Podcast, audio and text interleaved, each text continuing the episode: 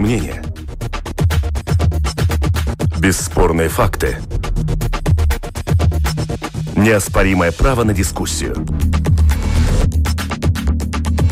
Это «Открытый вопрос» на Латвийском радио 4.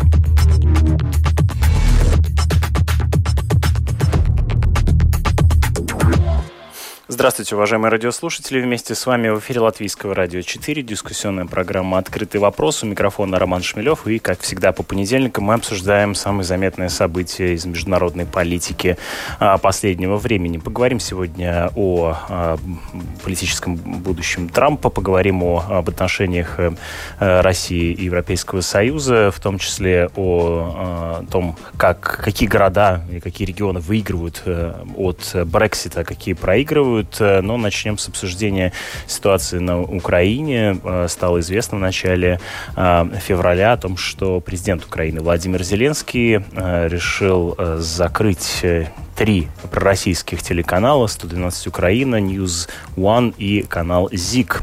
Как он объяснил, это решение, по его мнению э, и по его убеждениям, является законно, логично, оправданно и справедливо, э, а еще полностью поддержано США и Евросоюзом и странами Большой Семерки, которые четко видят разницу между цензурой и защитой национальных интересов, э, заявил Владимир Зеленский, президент Украины. Вместе с нами на прямой связи Константин Скоркин, Журналист Московского центра Карнеги.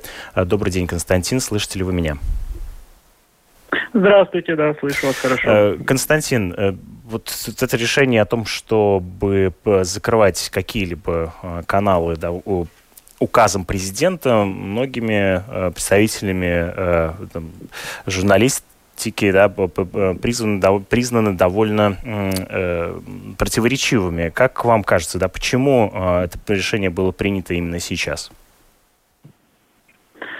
А, ну, во-первых, тут следует сделать э, ремарку, что это не российские каналы, а все-таки украинские, э, которые входят э, в холдинг, э, контролируемый Виктором Медведчуком, э, лидером э, оппозиционной платформы как бы главной пророссийской партии в украинской политике. А почему было сделано решение, принято решение, это было сейчас? Ну, прежде всего, это связано с тем, что Зеленского, а, рейтинг Зеленского сейчас а, снижается, и оппозиционная платформа находится в числе его ключевых конкурентов.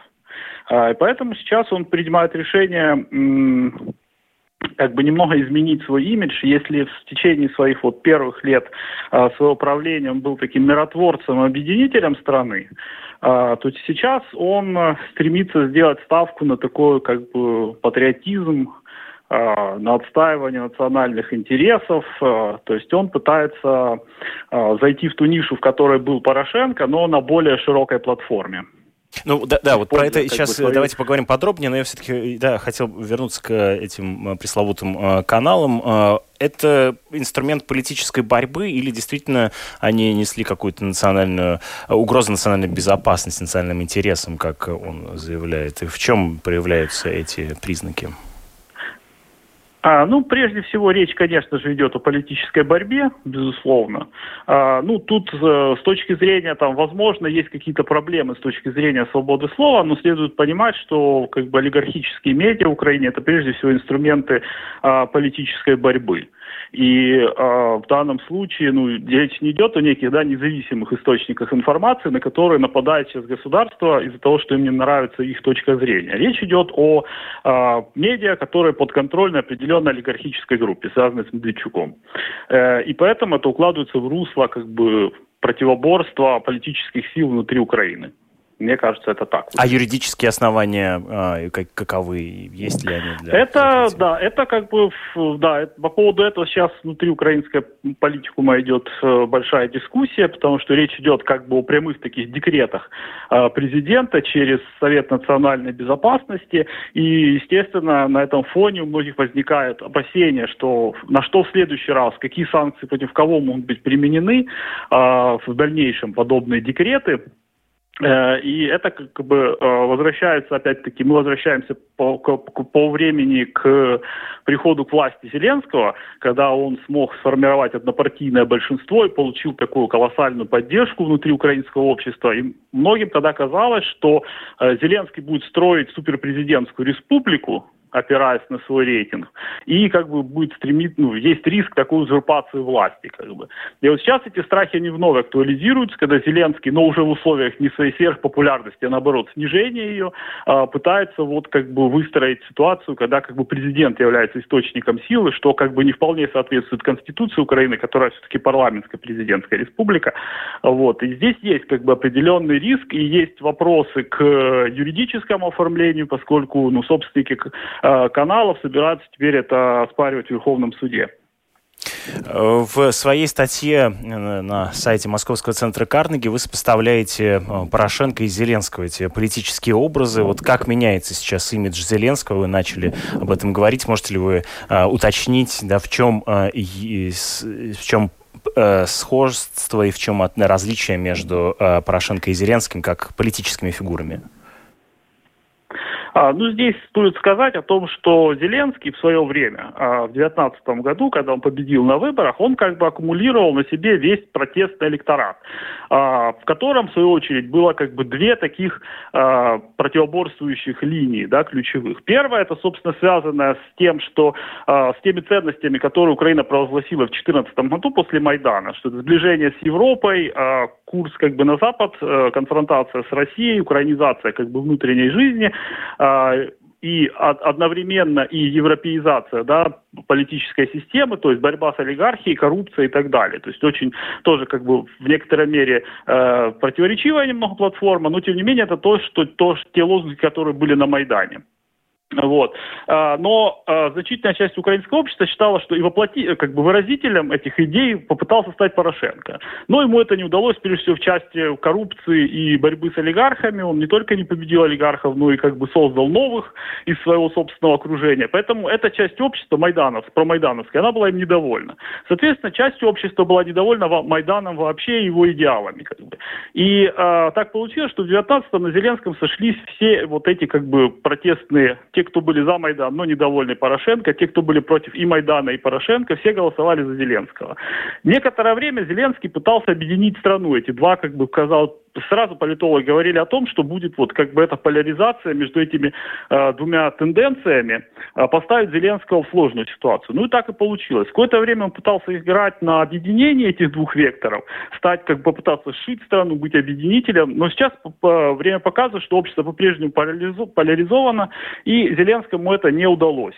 Поэтому он предпочитает делать ставку все-таки на вот эту майдановскую часть общества, э, попытаться максимально ее расширить Э, не делать ее такой, не, не, э, при Порошенко она очень сильно зациклилась на национал-патриотических идеалах, а он попытается сделать более широкой, включая туда и патриотическую повестку, и реформы, и борьбу с олигархами, и, собственно, вот он попытается таким образом как-то перезагрузить себя. Насколько ему это получится у него, ну, это сложно сказать, как бы, потому что ситуация э, в стране достаточно сложная в экономическом, политическом смысле, и э, поэтому Э, сейчас он как бы вот заходит на этот курс Порошенко. В принципе, подобную траекторию в свое время проделал Петр Алексеевич, который пришел к власти тоже как президент мира, как реформатор, как деятель проевропейский. А впоследствии он а, отказался, скажем, от своей тоже всей миротворческой политики в пользу патриотической мобилизации. Но вот теперь этот же как бы, путь проходит и Зеленский. Посмотрим, как у него это получится. Да, Зеленский недавно посетил э, Донбасс. Э, что э, значит, да, этот очередной визит и какова сейчас ситуация на востоке Украины, насколько активно продолжаются военные действия там? Ну, по факту, как бы там действует перемирие, но оно постоянно нарушается с обеих сторон. А, и обе стороны, естественно, винят друг друга в срыве этих срыве перемирия, в каких-то недружественных боевых действиях и так далее. А, суть в том, что Зеленский сейчас тут э, тоже как бы его курс затормозил очень сильно, а, потому что в начале его правления а, возник, возникла надежда на то, что удастся как-то все-таки в рамках Минского процесса добиться каких-то подвижек, прийти к компромиссам с Россией, но это тоже не получилось, поскольку Россия твердо стоит на позициях Минских соглашений, которые предусматривают э, переход как бы Донбасса, ну, неподконтрольной его части, под украинскую юрисдикцию только после проведения там выборов. Украина настаивает на том, что первоначально нужно установить контроль над границей, э, как бы, ну, таким образом переведя Донбасс уже в украинскую юрисдикцию, а затем уже проводить выборы. Как бы. На этой точке зрения э, обе стороны ну, нерушимо стоят, и никаких подвижек нет. И сейчас, по сути дела, весь Минский процесс он зашел в тупик, то есть ничего не происходит. Были какие-то подвижки в гуманитарном плане, были обмены большие пленными, были надежды на какую-то экономическую активизацию между Украиной и неподконтрольными территориями. Но сейчас видно, что та, на этом направлении тоже как бы ну, ничего не происходит. И, соответственно, а, Зеленский сейчас усиленно думает, что, что ему делать. Он сейчас очень надеется на то, что а, новая американская администрация будет э, давить на Россию, окажет поддержку Украине в ее противоборстве на Донбассе. И э, ну, на этом он строит, как бы, в том числе вот эту идею патриотической мобилизации. Он считает, что теперь будет украинская помощь, ой, то есть американская помощь Украине поможет как бы усилить ее позиции в переговорах с Россией, и это как бы пойдет ему в плюс. Но это тоже пока очень э, довольно призрачные надежды, поскольку у России сейчас более как бы сильная позиция в Донбассе, она контролирует эти территории фактически через своих сателлитов в руководстве ДНР и ЛНР и как бы уходить не собирается. Поэтому как бы, ну, то есть сейчас по факту конфликт заморожен и ну, каких-то подвижек в политическом плане я не вижу. То есть, получается, Минские соглашения заморожены, Россия там э, гораздо влиятельнее, а Зеленский ждет э, поддержки политической или со военной, в том числе, Америки, со стороны США? Военной поддержки да. тоже? Или об этом пока речи ну, не идет? Ну, собственно, она как бы оказывалась и при прошлой администрации. Ну, собственно, он надеется прежде всего на усиление на международной арене, вот, э, давление на Россию более скоординированного, в котором Украина будет занимать какое-то свое место в этом антироссийской э, в этом антироссийском фронте. Угу. Спасибо вам большое за комментарий. Э, вместе с нами на связи был э, Константин э, Скоркин, журналист Московского центра Карнеги. Вместе с нами на другой линии политолог Кристианс Розенвалдс. Здравствуйте. Слышите ли вы меня? Да, господин... Да, господин да, Розенвалдс, вы меня слышите сейчас, да? Да-да. Да, замечательно. И э, также политический обозреватель телеканала Рига ТВ-24 Ансис Богустов. Здравствуйте. Здравствуйте, здравствуйте. Да, ну вот, э, господин Богустовс, я бы хотел э, задать вопрос, вопрос вам. Ну вот, э, да. прежде всего, да, как журналист, журналисту, как вам кажется, вот то, что политик, президент своим указом закрывает те или иные каналы, это опасная практика или, в общем-то, естественное, естественное решение в, ну, в общем напряженной гибридной войне?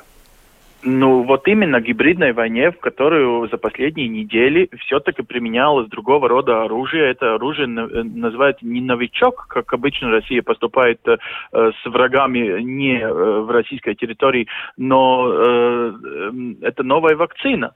Ну, в смысле предложение э, при, на привив, прививки Э, новой вакциной «Спутник», которая э, является еще недоказанным эффектом, э, ну, например, тут в Западной Европе, Э, делается как такое предложение, жест э, целый, ну, на политику Украины это влияет, я думаю, очень э, многими образами, насколько и вот та власть телевидения российских в Украине и та же двух власти в этих восточных регионах, я думаю, это очень влияет на вообще, ну, возможности все еще иметь такое слово, такое, можно сказать, э, ну, международное и локальное тоже э, явление власти самого Зеленского.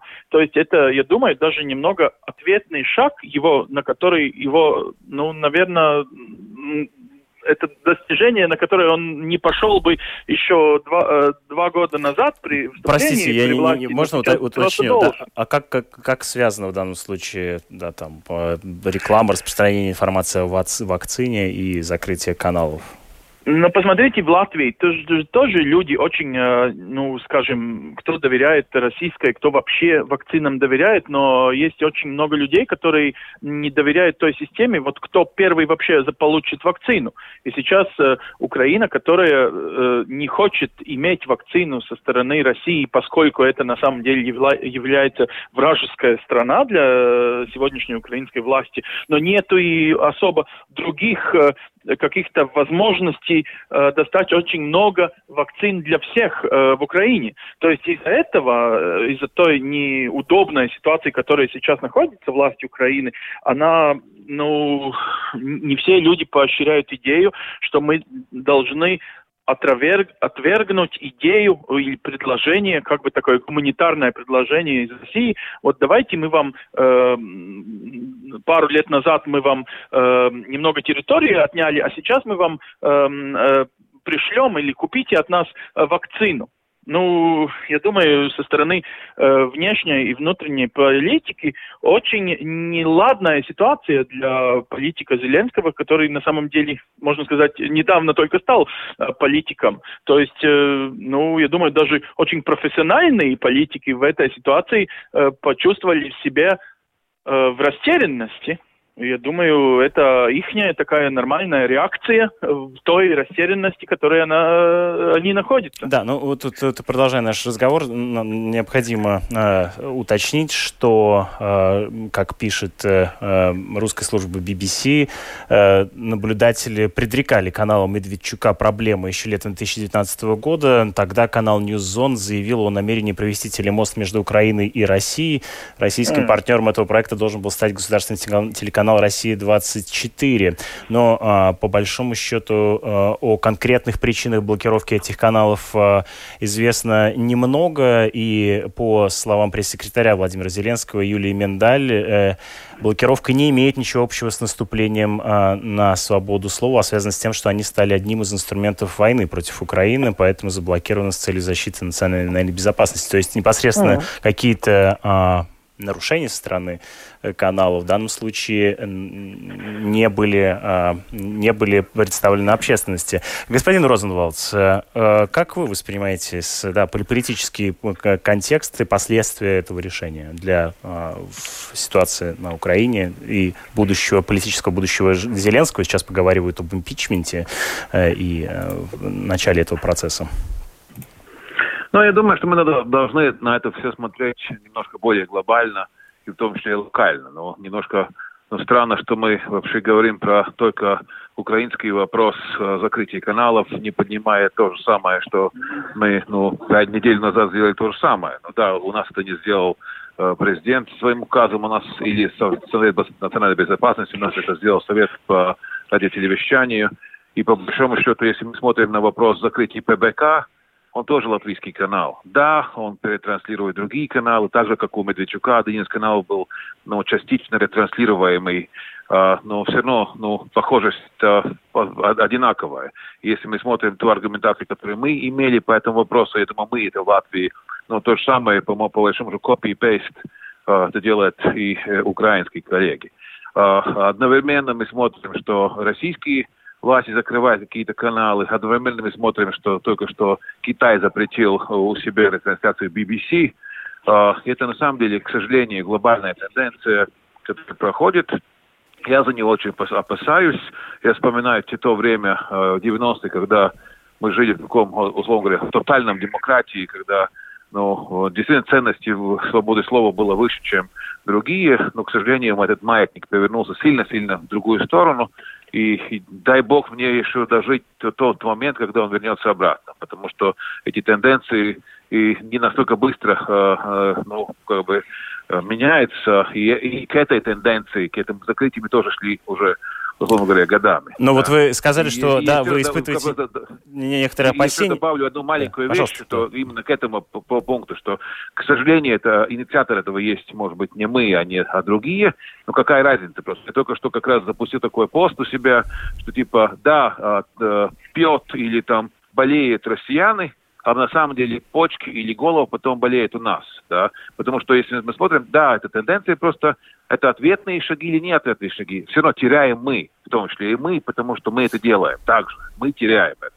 Я извиняюсь. Да. Ну да, нет, ну вот э, в, в том-то и дело, так как вопрос профессиональный, то в данном случае э, я тоже позволю себе высказать мнение. Мне тоже кажется, что это несколько опасная практика, когда э, влияние на э, медийный рынок оказывается через, например, там, по, политическое, по политическим указам президента. Э, в данном случае как юридического и судебного разбирательства фактически, ну, пока мы о нем ничего не знаем, поэтому не очень понятно, за что именно что стало прецедентом э, закрытия тех или иных каналов вне зависимости от содержания, которое они предлагают. Э, господин Розенвалдс, а как это может повлиять на э, политическую обстановку, да, и там тот же самый имидж Зеленского, его рейтинг в том числе, как вам кажется? Ну, я не думаю, что он э, не способен. В том плане, что у него есть очень хорошая администрация, у него есть очень хорошая команда, у него есть хорошие навыки, и он точно знает, что такое популярность и как ей пользоваться.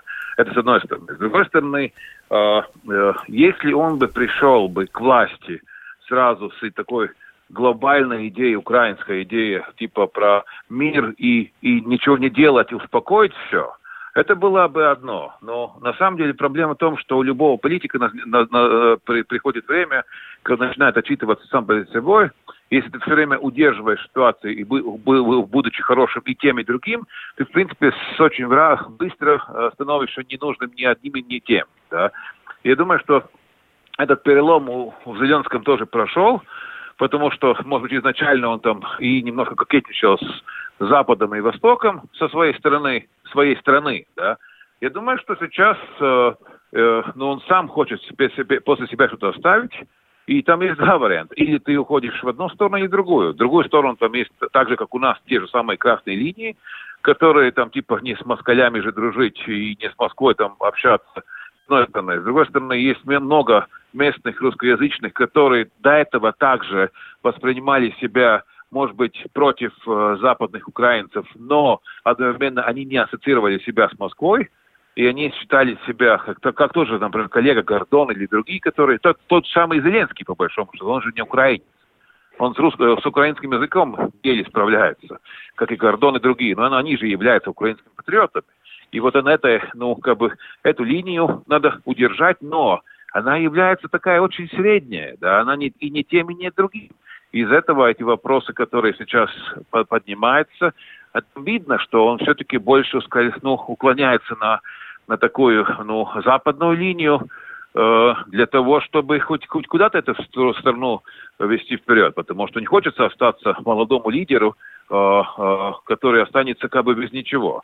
Старый Кучма, пример, или тот же самый Кравчук, или другие бывшие президенты страны, это, если не говорю про Юкошенко, который был тоже такой, ну, как бы, молодым в то, то время еще. Но мы говорим про то, что, да, старые президенты, они могут быть э, что он сделал хорошее? Он сделал именно то, что он не допустил больше конфронтации, он успокоил нации, он создал какие-то новые э, э, э, ну, образы и тому подобное. Но молодой это хочет там, типа, я хочу ну, рвать, э, э бежать, пока мне силы, да, и тогда, ну, вот поприще на Западном фронте она больше, чем на левом на восточном. Да, переходим к обсуждению других тем, посмотрим за тем, как будет развиваться, в том числе, как это событие да, закрытия этих каналов э, э приведет к э, увеличению, либо, наоборот, падению э, рейтинга и э, Владимира Зеленского, и в других программах обсудим его политическое э, будущее. Ну, а переходим сейчас к другим темам.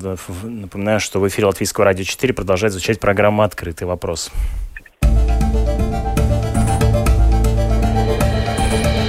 Это «Открытый вопрос» на Латвийском радио 4.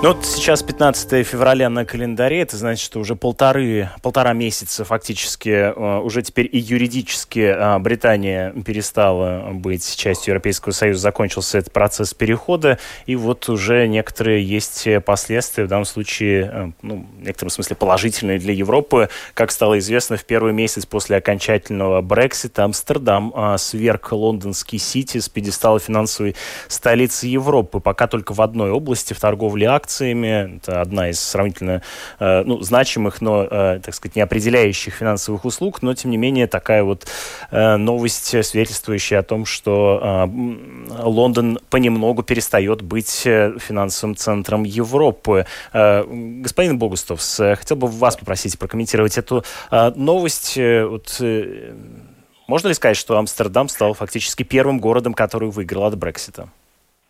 Ну, он и перед этим был э, в Гааге, то есть очень неподалеку от Амстердама, можно сказать, э, там же э, находятся очень многие, э, э, то есть, э, ну, здания, где находится, например, Международный трибунал ООН, и также многие, ну, скажем, международные организации. Но как стать центром финансовым, я не уверен, что это только Амстердам или Нидерланды как э, страна, я думаю, это и Германия, которая с Франкфуртом всегда э, имела э, такую амбицию э, стать э, финансовым центром, поскольку там и находится главное здание э, Центробанка Евросоюза. Э, но э, на самом деле я бы на это э, с, точки зрения Латвии посмотрел бы, насколько, насколько я знаю, э, добивались, но никогда эм, не было такого ощущения, что там вообще есть успех, что там вообще есть возможность, то есть латвийских или других дипломатов Восточной Европы или, скажем, маленьких стран Евросоюза, что вот эта доля, которая сейчас была переделена, например, вот в финансовой, э, финансовом мире, из Лондона э, никогда вообще возможности такой не было, что она пойдет где-либо э, как бы поменьше, к городам, как там Рига, Вильнюс, не знаю, там э, Братислава или, ну, то есть, э, что это всегда была такая возможность э, дележки которые между Германией, Францией, Италией, ну, не знаю, может быть, и Испанией немного, э, они могут надеяться. Но это просто, к сожалению, показывает э, то, насколько в Евросоюзе всегда есть Э, как бы равенство между странами, но есть э, страны побольше, то есть поровнее вот в этих э, ситуациях. Ну, я бы даже не упрекнул латвийских дипломатов, что они не старались, они старались, но, наверное, эта игра даже не стоила свечей, но, с другой стороны, стараться нужно было, просто повторять все еще. Но, конечно, и с точки зрения того, скажем, Э, влияние денег э, в Восточной Европе ведь находится гораздо меньше экономической доли, то есть той доли э, всего бизнеса, который проходит тут в континенте, чем в Западной Европе. То есть надеяться, что какой-то финансовый центр хотел бы так, эм, ну, без даже борьбы между странами, но так реально э, с точки зрения интересов э, э, самого финансового пространства пойти в, восточ... в сторону Восточной Европы, я бы не надеялся. Но, может быть, можно говорить про Варшаву, поскольку Польша так же велика, как Испания. Но это все-таки второго рода возможность, не первого. Журналист телеканала Рига ТВ-24 Ансис Богустов вместе с нами. На другой линии политолог Кристианс Розенвалдс. Господин Розенвалдс, вот продолжая тему того, как э, могут европейские страны, в частности, страны Восточной Европы и Латвия выиграть в данном случае. Вот уже есть примеры а, того, что а, некоторые перераспределения услуг, да, в том числе финансовых, а, а, и уходят из Лондона и а, базируются на а, материке, направляются на материк. Вот а, тут как-то мы можем а, обойти наших теперь британских, как бы сказать, соперников а, в борьбе за финансовые потоки?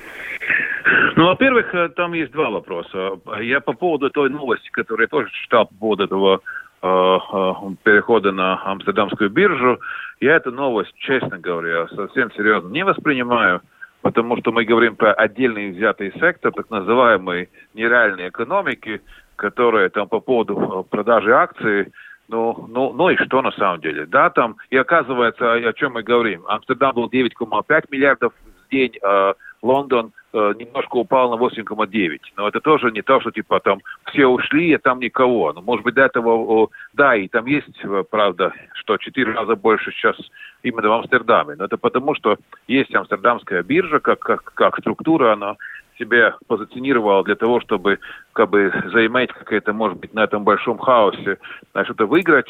Это успех этой, этой биржи, это их пиаровский шаг, привлечь к этому вниманию и тому подобное. Это было бы то же самое, что если мы в Латвии начали бы писать о том, что наш серый горох самый успевающий в мире. Но он так, он, а так единственный. Но, но чем там, ну, хотя, с другой стороны, если я был бы представителем нашего серого гороха, как это там, типа когда-то был предприятие Валда, я этим бы воспользовался. У нас наш серый, серый горох самый лучший в мире. Но, но это нормальный пиар-ход. Это с одной стороны. Если мы говорим о том, что Ансис только что сказал, там немножко, я, я бы не хотел бы упрекнуть наших э, дипломатов, потому что изначально наши дипломаты должны получить какую-то задачу, условно говоря, сверху. Если наш, наша задача сверху на данный момент является наоборот, сделать все, чтобы Латвия не была – финансовым центром. И мы уже для этого закрыли э, свой АБ-банк, э, э, держим на прицеле Ретому банк, э, угробили все остальные начинания в этом деле, да, окей, ладно, там были российские деньги, там были всякие там коррупционные схемы задействованы, отмывание денег в том числе.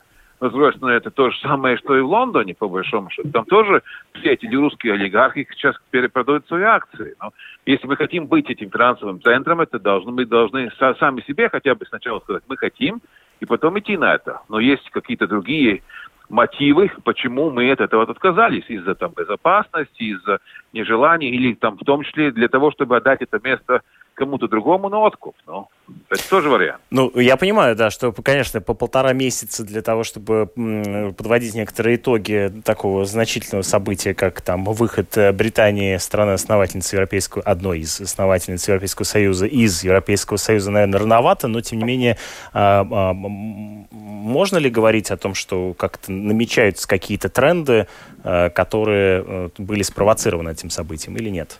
Или пока рано было? Эта новость, она, безусловно, тоже, ее можно растолковать как знаковую. Uh-huh. Потому что это, это, к сожалению, тоже новый тренд.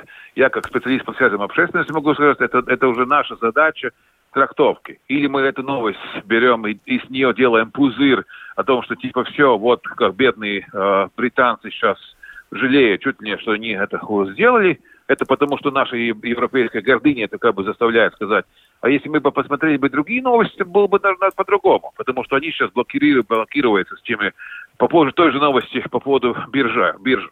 Они сейчас э, единственные, которые торгуют совместно с швейцарскими биржами, биржи, швейцарские э, корпорации, Nestle, э, Roche и другие, к примеру, да. И вопрос в том, что а кто кто круче, вся Европа или Швейцария, которая тоже не член Евросоюза и смотрит с этого с края. Сейчас будет ось между Британией и, э, Великой, э, и Швейцарией или Норвегией, которая только что открыла новые, э, э, э, как называется, рас, э, э, месторождения э, э, титана и других вещей – ну, кто из них круче? Мы все остальные или те, то, та ось, которая сейчас образовывается? Ну, понятно. Из этого да. я бы не, не хотел бы сказать какие-то выводы сразу делать, типа, ой, мне все уже ясно. Угу. Да, как, как, сейчас ясно другие. То, что хочет видеть, то, что и видит, и под это под, под, под, под, под, под, под, подбирает информационные поводы. Э, и в заключении нашей программы буквально э, кратенько прошу вас прокомментировать э, новости о том, что за, ну, закончилась эпопея с импичментом Трампу, которого, в общем-то, выдвинулся... Этот импичмент был инициирован уже после того, как фактически Трамп перестал исполнять обязанности президента. И вот Сенат оправдал Дональда Трампа по обвинению в подстрекательстве к мятежу. Э, теперь вот Трамп снова может выдвигаться в президенты. Э, господин Богустов, с буквально пару слов. А вот этот процесс закончился. Что он нам, чему он нас научил? Ну, я думаю, что он научил, что, может быть, даже в Америке более не будет такой системы. Ну, это мы, наверное, увидим за, за вот, э, не знаю, за весну этого года. Будет или не будет основаться другая э, консервативная партия. То есть, э, что Трамп, который, можно сказать, взял плену свою партию и, ну, достиг той ситуации, как она вышла до выборов и во время выборов в Америке, Э, очень много людей, которые все еще ценят демократию больше, чем эту трамповскую такую риторику, и в смысле готовы были Э, даже сделать еще одну э, консервативную партию. И вот э, много столетий, можно сказать, мы имели ситуацию, когда в Америке всегда власть переходила между демократами и республиканцами, но сейчас может случиться такое, что это уже не будет американская история про две коренные такие политические партии. Но это, я думаю, самый интересный процесс, который сейчас намечается на, на следующие месяца в Америке. И это, наверное, много чего повлияет. Э, и также, как будет действовать, э, насколько э, осторожным или таким ну, понятно, настолько же, да, таким же экстравагантным способом, как Трамп действовал до этого. Да, господин Розенвалдс, как вам кажется, да, этот процесс может ли повлиять на фактически переустройство политической системы а, а, США, о чем сейчас упомянул господин Богустовс? Но на, Ансис прав, что там а, меняется система, и она не везде, везде меняется, по большому, то это не такое, mm. типа, а какая новость, да. Но mm. вопрос, что я вижу больше, э, это то, что мы как раз на эфире Радио 4 до этого говорили, что, типа, нам казалось до этого, что, типа, есть некий Трамп, есть некий Байден, они только двое между собой состязуются, и вот сейчас будет драка между ними, и что с Америкой потом. Оказывается, что есть там и Сенат адекватный, да, есть демократы, которые хотели наказать, потому что их электорат этого просил. Также есть э, э, республиканцы, которые тоже хотели наказать. Есть люди, которые как раз э, как бы у, у, у, снизили температуру для того, чтобы, понимая, что мы должны спасти в Америку в целом при действующем разводе, э, раскла, ну, раскладе, э, э, э, расколе, да. Раз, проколе, да, и тогда, э, ну, видно, что по большому счету, э, если мы там типа еще с вами в студии обсуждали чуть ли не до Нового года Америка распадется, условно говоря, нормально живет и нормально развивается. Есть люди, которые, которых мы до этого не знали в, Сенате, к примеру. Мы не следим настолько много в политике внутренней, но там, оказывается, есть серая, если так можно сказать, извиняюсь за грубость, серая масса политиков – которые адекватны и которые, которые уравновешивают, да, вот эти уравновешивают ситуацию. И по большому счету мне нравится, как это, как она успокаивает угу. себя Америка на данный момент. Спасибо вам большое за э, участие в нашем э, выпуске сегодня. Вместе с нами на связи были политолог Кристиан Розенвалдс и журналист телеканала Рига ТВ-24 Ансис Богустовс. Благодарю вас, уважаемые радиослушатели, за то, что провели это время вместе с нами. В эфире Латвийского радио 4 прозвучала дискуссионная программа «Открытый вопрос». У микрофона был Роман Шмелев, за режиссерским пультом Регина Безани, продюсер программы Валентина Артеменко. Оставайтесь вместе с нами. Очень скоро вас ждут э, актуальные новости к этому часу.